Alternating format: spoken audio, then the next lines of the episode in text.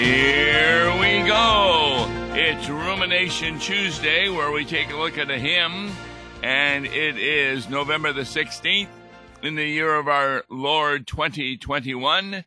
And the hymn we're looking at and we're going to listen to Lo, he comes with clouds descending.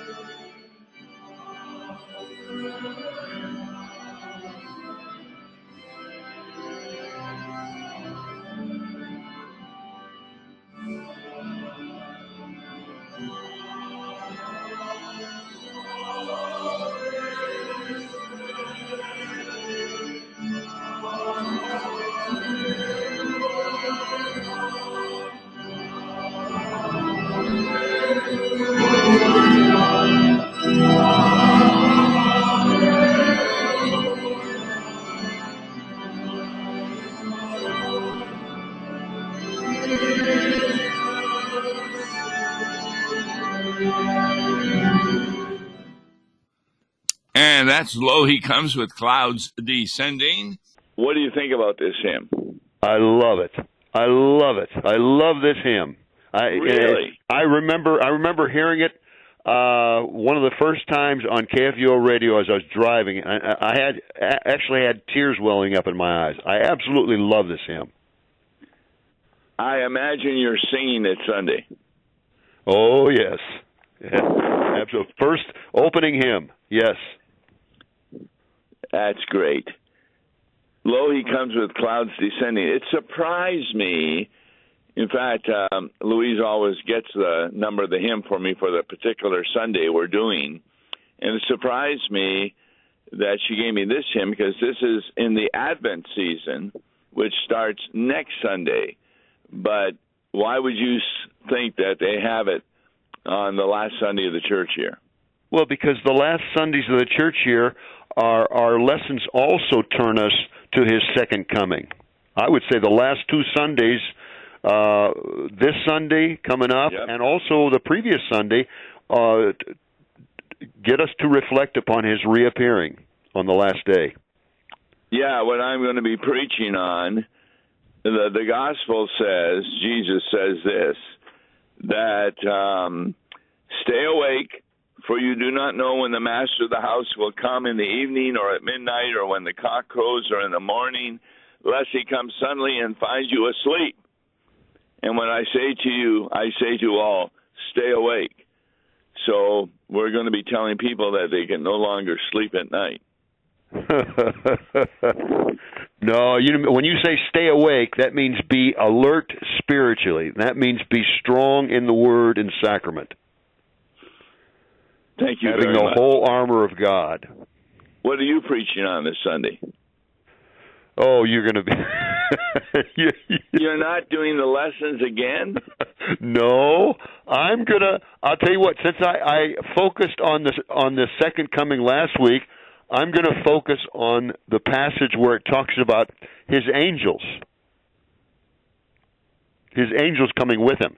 And part of the reason is the cover of the leaflet for this Sunday out of Concordia Publishing House has Jesus reappearing uh, in all of his glory, surrounded by legions of angels. And so, what text are you using? Uh, it's uh, I think it's it's third chapter Mark chapter thirteen verses twenty six and twenty seven. Oh, well, that's part of the readings. Right, of course. I ask you, and then they will see the Son of Man coming in clouds with great power, and then he will send out the angels and gather his elect from the four winds, Right. from the ends of the earth to the ends of heaven. Okay, that'll be an interesting sermon. On this first stanza, uh, he's going to be coming in clouds descending. Why Yes. is that important to know? Because a lot of people think that God the Father is going to be the judge. but it's God the Son. It's God what does Son. that remind you about about his about clouds? He's coming descending through them. Well, he he told he told when he was uh I think it was before Caiaphas. He said, "And you will see the Son of Man coming in clouds." And then how did he leave the earth? Well, the angel says the angel said he will come in the same way that you saw him go. A cloud removed him from their sight. They they saw Exactly. him ascend, and for and uh, finally a cloud removed him from their sight. And the angel standing by, I think there were two of them, and said, "What are you looking up in the in the air for? He'll come in the same way that you saw him go." Yes. And so that needs to be brought into an understanding that this is exactly what's going to be happening on the last day at a time when nobody knows about it. And therefore, we sing alleluias. Now, in this hymn, there's only three alleluias. There are not as many alleluias as in some other hymns. Yeah, you know one thing one thing I like about that that opening stanza is the music actually descends.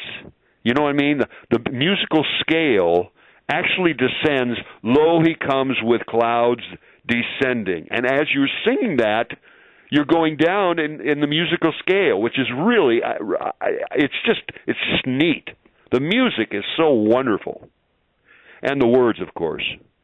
Well, that's a very good point. That real good organists often play the music in a way that fits with the words. Uh, I I remember one organist we had. Every time it talked about the devil, uh, the organ really sounded loud. Yeah. Oh, really? yeah. okay, stanza two, please. Okay. Every eye shall now behold him, robed in glorious majesty. Those who set at naught and sold him, pierced and nailed him to the tree, deeply wailing, deeply wailing, deeply wailing, shall their true Messiah see. Well, that really answers the question we had last week. What happens to those who are not going to heaven? Are they going to be raised also on the last day? Yeah, they'll be raised too. Very clear, and this is the Charles Wesley version of the hymn. Makes it uh-huh. very clear that even unbelievers will be raised from the dead, but they will be wailing when they see the Messiah. Yeah, in fact, one of the passages given at the bottom of the page, I think it's um, Revelation. I think it's Revelation one seven. It Yes. talks about all nations shall wail uh, on account of him. Now, now, obviously, that's talking about unbelievers, but all the nations uh, will will wail. They'll, you know, I, I remember somewhere else, uh, might be in the Psalms, where it talks about they'll wish that the mountains could cover them and the hills fall upon them. Exactly. Yeah, people are not going to be happy about his return when No. they are unbelievers. Yes. And they're going to have an eternal wailing. And that's Right. why it's so important that we get out there and, and try and share the message of Jesus Christ with as many people as we are able to talk to. You'll save So- them a lot of grief and terror. Let me tell you. Absolutely. Um, you won't believe it, but this week I had to uh, deal with some business, and the person I was dealing with, she was wonderful, wonderful lady, and she had just come from India, and her husband, and she was a Hindu. Uh huh. Now, I wasn't sure what to say to her because I know Hindus really believe you're saved by your works. And I said, uh, Well, how are you going to heaven? And she said, Well, I've been as good as I can and I'm still working on it. Mm-hmm. And told her I'm a Lutheran pastor and told her that we believe that no works either send you to heaven or send you to hell. And she was really surprised at that. But her husband is a Christian. And so about he had her reading the Bible. And she said, yes, she was going through a dark time. And she remembered the words of Jesus, who said, I will never leave you I will always be with you. I will never forsake you. She said, That is so comforting to me. And then I asked her, now she's a Hindu. I asked her, Do you believe in Jesus Christ? That he died on the cross for your sins? She said, Oh, yes. And I said, If you were to die today, you would be in heaven. And she was so glad to hear that. So here's a, a woman who's a Hindu, and yet she's also a Christian. So the point I want to make, we got to be very careful that there are a lot of Christians who themselves may not know they're Christian.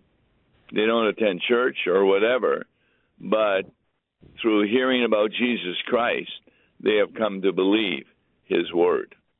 That's right. That's right. That's why we got to.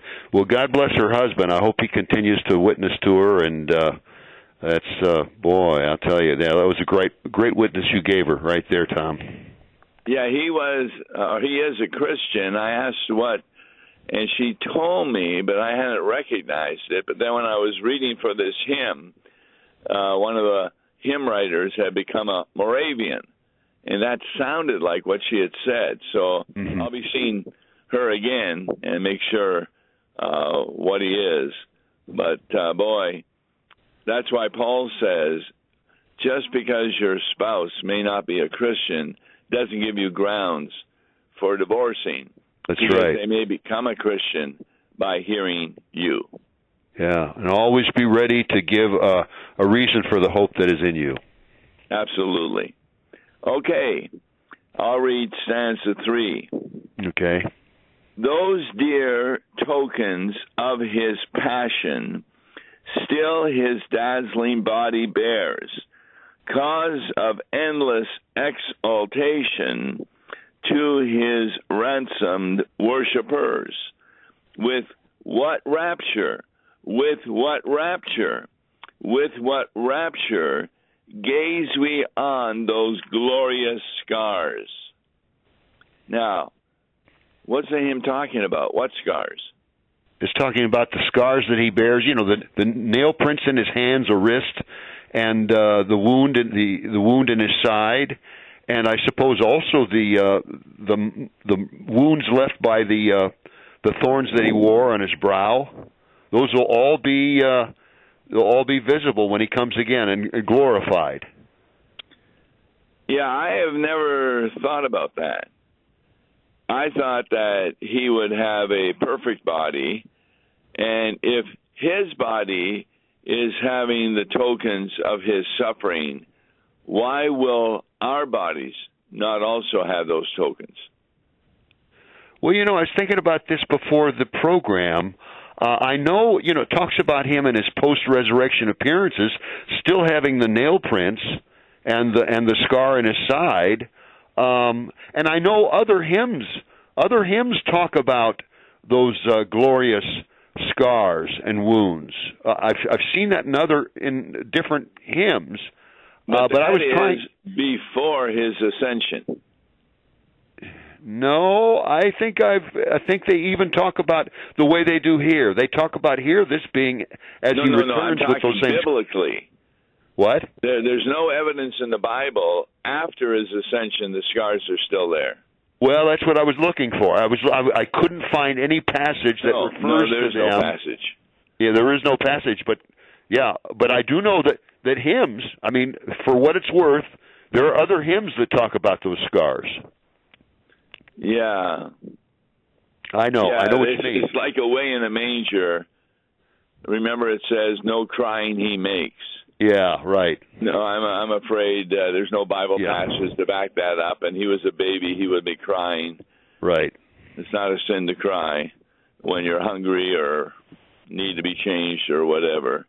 So, what would you call that? An open question, Tom? You call that an open question, whether or not you'll be seeing the wounds uh, when you see him in glory? Well, maybe there's someone who is more attuned to biblical verses than we are on this matter, and I'd sure be interested in getting an email from them as to whether or not Jesus and his wounds. It just doesn't make sense to me to see his, like as you just said, his head still pierced with those thorns, uh, the marks of it, and such. I, I can understand his wrists where he was crucified in his feet and his side because Thomas saw that. But as to whether or not that really is true, I don't know. I've always been telling people that we had a big discussion in Bible study last week. Uh-huh. When you go to heaven, what age will you appear to be? hmm I hope in my prime. well, if I'm in my prime, yeah. and the last seven churches I've been helping with will not recognize me. Yeah. no, I, I just it just came to my mind what other hymn talks about those uh those uh glorious scars and it's uh, crowned him with many crowns. Yes. Yeah. In fact, um I'm opening up the service with that. Yeah, that has I'm closing the service with that. But um but that has that refers to the scars. Uh and, and of course he's in his state of glory. Okay. Please read stanza four. Okay. Uh, yea, amen. Let all adore thee. High on thine eternal throne. Savior, take the power and glory. Claim the kingdom as thine own. Alleluia, alleluia, alleluia. Thou shalt reign and thou alone. Okay, I've got some questions about this. It's Charles Wesley, of course, who who isn't Lutheran, but when it talks in Revelation, who's on the throne?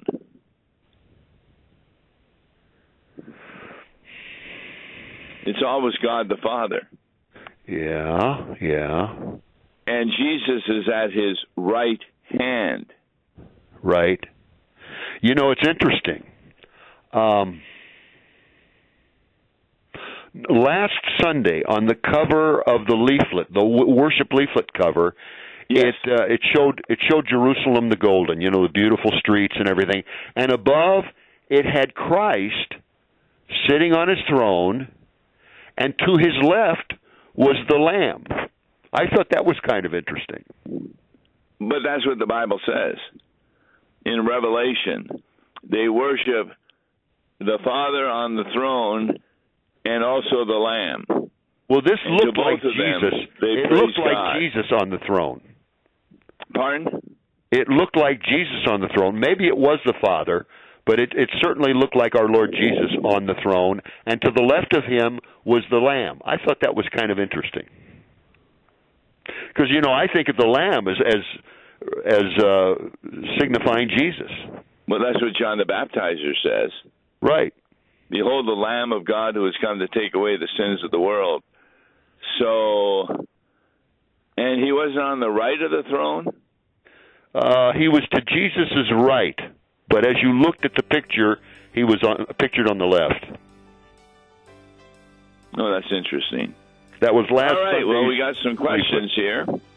But thanks so very much. On tomorrow's Law and Gospel, uh, we're going to be talking about a subject that we hope you will find interesting.